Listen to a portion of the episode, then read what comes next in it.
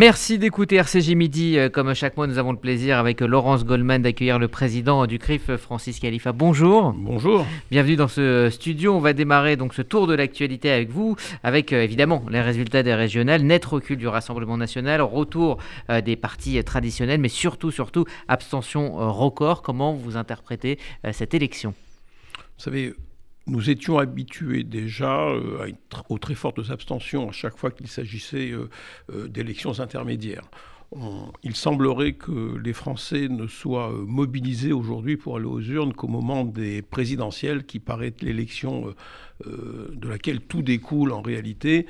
Et on voit que cela se confirme. Alors c'est vrai que là encore, on a atteint des, records. Espérons que c'est un record qui sera à la baisse maintenant et non plus à la hausse, parce que bientôt il n'y aura plus personne euh, pour aller aux urnes au moment des élections euh, intermédiaires. Et c'est un, vrai, problème pour la démocratie, parce que finalement, euh, bien sûr que tout toutes les personnes qui ont été élues euh, euh, ce dimanche pour les régionales et les départementales, parce qu'on parle très peu des départementales, euh, sont tout à fait légitimes dans leur élection. Mais c'est vrai qu'on peut aussi se poser la question sur la représentativité qu'ils ont lorsqu'à peine un électeur sur, sur trois ou sur quatre s'est présenté aux urnes. Donc ça pose un vrai problème pour la démocratie. Il faudrait réformer le, mode de scrutin? Le moderniser? Je ne sais, pas, je sais pas ce que ça veut dire que moderniser un mode de scrutin. Le vote par correspondance, par exemple, le vote par Internet. Euh. Vous savez, chaque, chaque vote a ses avantages et ses inconvénients. Euh, je ne suis pas un spécialiste de ces questions-là, mais il est évident qu'il faut d'abord intéresser les gens à la politique. Je crois que c'est surtout ça qui est important. C'est que ça montre aussi un certain désintérêt euh, pour la politique des, des, Français et qui semble finalement, qui donne le sentiment qu'ils euh, pensent que finalement, euh, il n'y a pas grand-chose à faire et que la politique ne change pas grand-chose dans leur vie euh, au quotidien, parce que finalement, ces élections départementales et régionales, c'est celles qui ont le plus de chances de changer des choses dans le quotidien des Français. Et finalement, parce que c'est dans la proximité aussi des régions et des départements, et finalement, même là, ils sont, je crois, désabusés. Ils ont le sentiment que est-ce qu'il y a aussi euh, une défiance vis-à-vis de la parole politique? Sûrement. Je crois que c'est un ensemble de choses qui, c'est un ensemble de choses qui fait ce, ce, cocktail, en tout cas, fait que le résultat est que la démocratie ne peut pas s'exprimer pleinement lorsque finalement elle, elle n'est que l'expression euh, d'un électeur sur trois ou d'un électeur sur quatre. Laurence Goldman. Oui, du coup, euh, Francis Khalifa, est-ce que interpréter ces résultats, finalement, ça du sens, euh, l'échec euh, flagrant hein, du Rassemblement national. Je rappelle que vous aviez appelé avec euh, les principaux responsables de la communauté juive, Ariel Goldman, Joël Mergui, à, aller voter, à faire barrage, notamment à l'extrême droite et à la France insoumise. Est-ce que on peut interpréter cet échec du Rassemblement national comme un désaveu, une usure de, du leader, de son leader, pardon, Marine Le Pen, ou est-ce que ne peut pas tirer de leçons pour les scrutins à venir? D'abord, euh, tous les scrutins sont différents, on l'a vu, euh, la présidentielle, ce, n'est pas euh, ni les régionales, ni même les législatives, c'est une élection particulière, donc puisqu'on parle toujours de la rencontre d'un homme ou d'une femme avec, avec le peuple français, donc je crois qu'on peut tout de même, on peut tout de même tirer des enseignements de ces, de, de ces élections, puisque nous attendions, et tous les les enquêtes d'opinion euh, donnaient une dynamique, une dynamique pour le, pour le Rassemblement national. Et, l'objet de, de, notre communiqué, c'était justement d'essayer de casser cette dynamique et d'éviter que cette dynamique se produise. Alors, j'ai pas la prétention de penser que c'est ce communiqué qui a, euh, qui a cassé la dynamique. En tout cas, c'est un motif de satisfaction de voir que le Rassemblement national, finalement, n'a pas profité de ces élections, que la dynamique ne s'est pas enclenchée. Et je dirais même plus que qu'on est arrivé à, casser cette dynamique à travers ces élections, euh, c'est bon signe, c'est un, c'est un motif de satisfaction.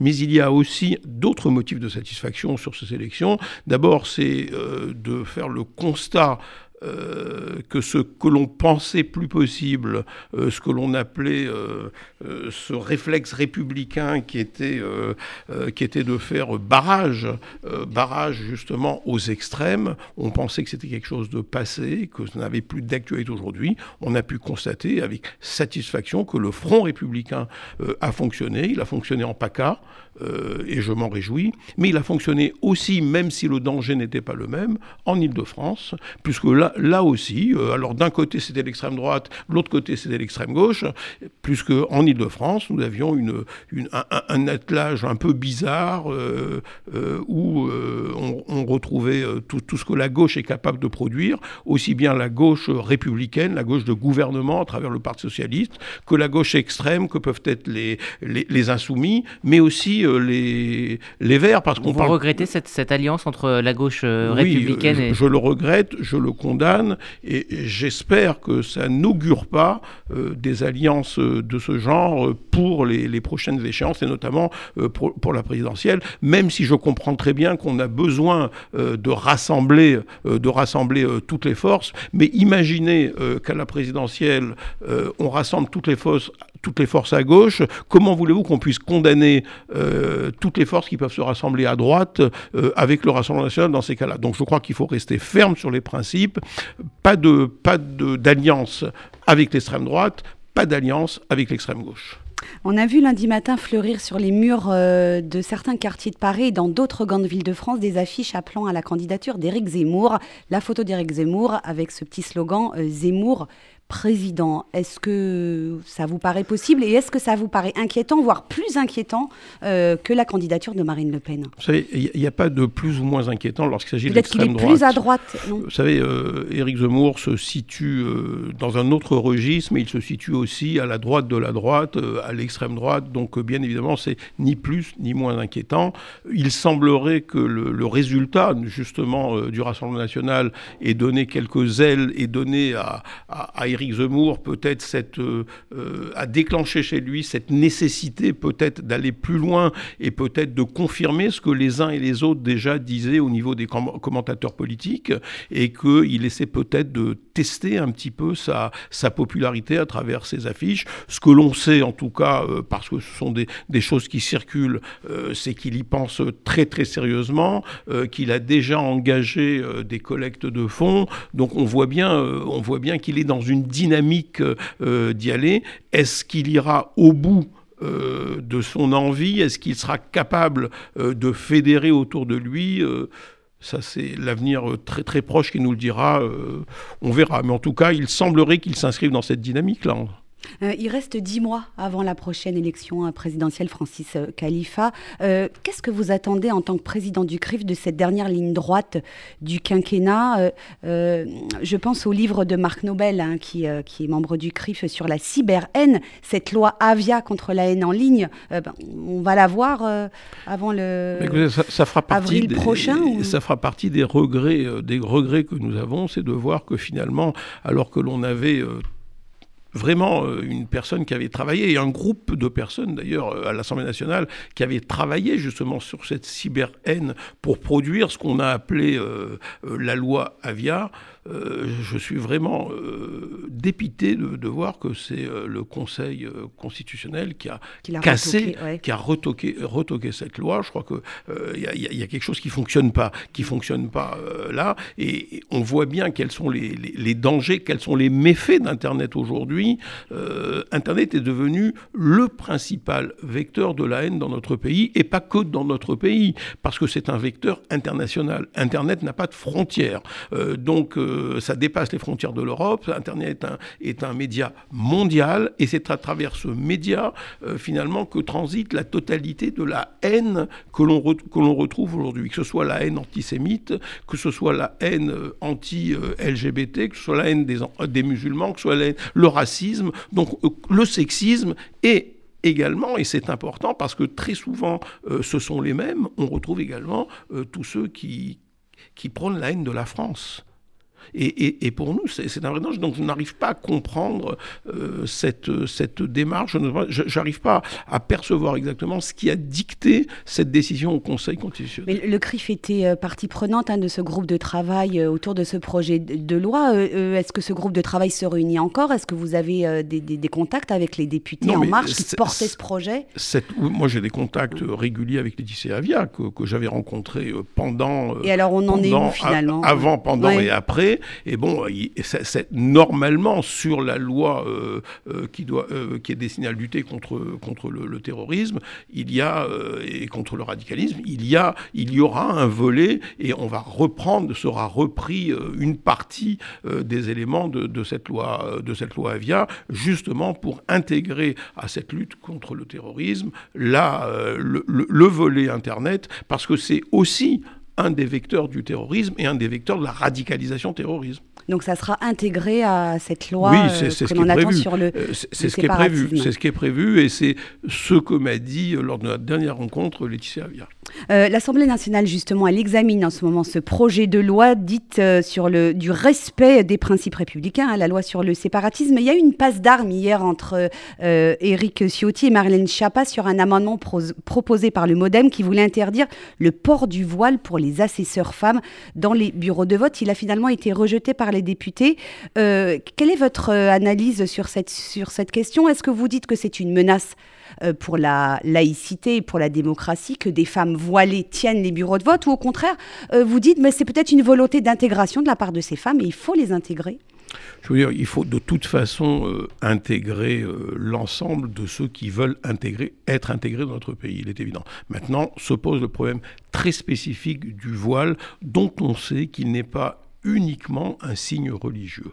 Alors c'est vrai que c'est un signe religieux pour certains, mais pour d'autres c'est un signe, c'est une revendication, ça intervient dans une revendication. Euh, et, là on est dans cette difficulté entre, euh, entre gérer ce qui est religieux et ce qui est politique. Et lorsque le voile est un élément euh, politique, de revendication euh, politique, il est évident euh, qu'il faut euh, qu'il faut l'interdire parce qu'il met il met en danger met en danger les fondements mêmes de, la République et de, notre démocratie. Donc alors après toute la difficulté est de faire et, de faire la différence entre le voile religieux et le voile politique. Il y, a, il y a une loi qui existe aujourd'hui sur le port du voile. Euh, qu'il est que le voile est, autorisé dans l'espace public, est-ce que l'on peut considérer euh, qu'un bureau de vote est un espace public? Est-ce qu'on peut accepter finalement que ce que l'on impose, la neutralité que l'on impose euh, au président du bureau de vote ne soit pas imposée à ses assesseurs? C'est la question qu'on doit se poser. Est-ce que l'on peut accepter aujourd'hui, euh, parce que dans ce cas très particulier de cette femme voilée, c'est une femme qui appartient, qui a un engagement politique.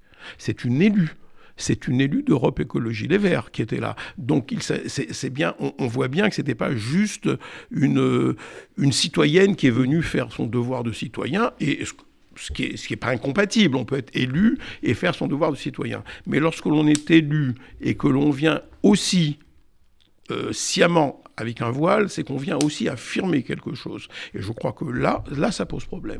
Là, ça pose problème. Mais on est dans cette difficulté aussi de, d'arriver, euh, parce que je ne suis pas pour une société qui interdirait euh, tous les signes religieux, parce, que, parce que nous savons, nous aussi, même si la kippa n'est pas, n'est pas un signe revendicatif, on sait bien aussi que certains juifs portent la kippa, et donc je n'ai pas envie que dans mon pays, on prive euh, les juifs de porter la kippa dans la rue ou de la porter euh, lorsqu'ils doivent la porter. Et si un citoyen euh, juif religieux voulait tenir un bureau de vote avec la kippa, vous lui diriez quoi? Je pense qu'il serait préférable qu'il le fasse sans on a d'autres moyens, on a d'autres moyens et, euh, et, la kippa n'est pas l'élément euh, indispensable euh, pour pouvoir, s'affirmer en tant que juif. Je crois que, mais, je crois que c'est pas dans la nature, en tout cas, de nos co-religionnaires d'être dans ces, dans ces positions et ils savent très bien faire la part des choses.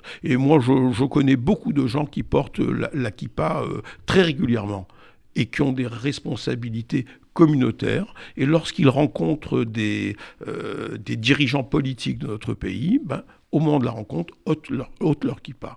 Et, pas je pense que c'est aussi un, un comportement républicain.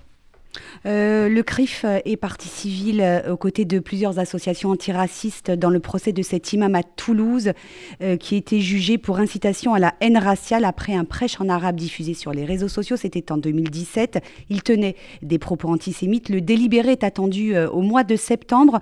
Le ministère public a requis six mois d'emprisonnement avec sursis. Est-ce que cette peine vous paraît suffisante et est-ce qu'elle est à la hauteur des faits reprochés à cet imam? Elle n'est sûrement pas à la hauteur des faits reprochés et elle ne sera pas, si elle est prononcée, parce que c'est ce qui a été demandé, oui. euh, espérons que, le, que, les, que, les, juges auront, euh, auront une autre lecture euh, de ce qui s'est passé et de la gravité de ce qui s'est passé. En tout cas, s'il si devait être condamné et si les réquisitions euh, du procureur devaient être suivies, je crois que ça serait vraiment...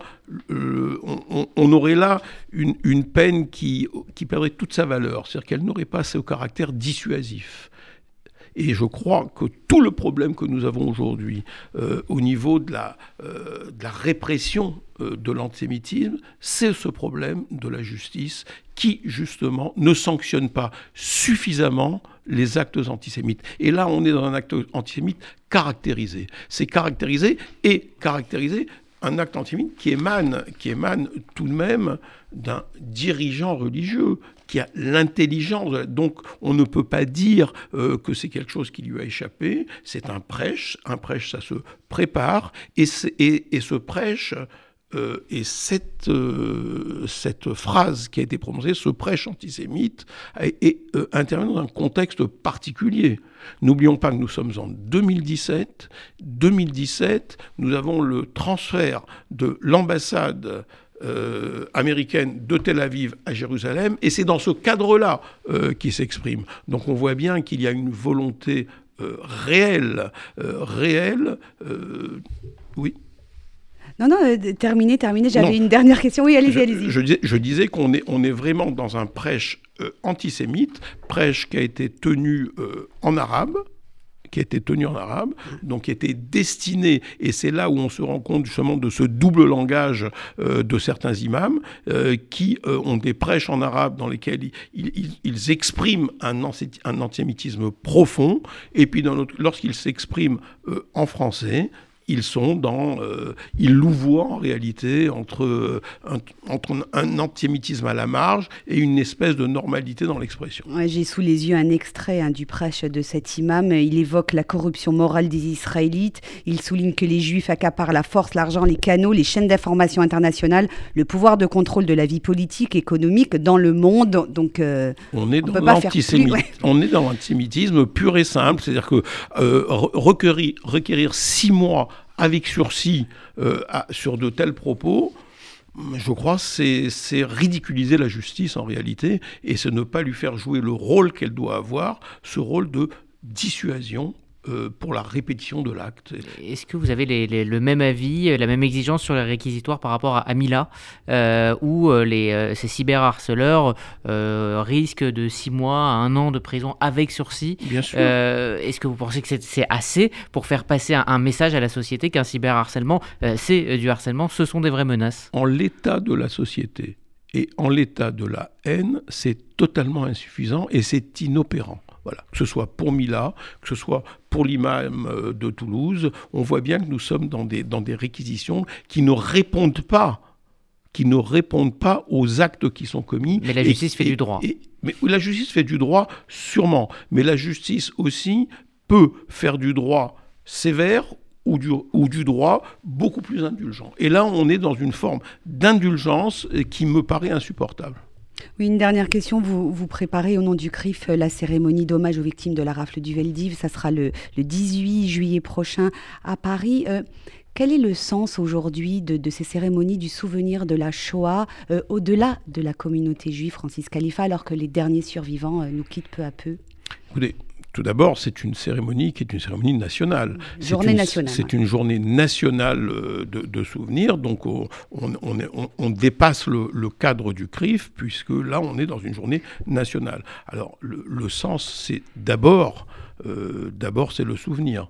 Parce qu'il faut, et d'autant plus, d'autant plus au moment où les derniers témoins disparaissent.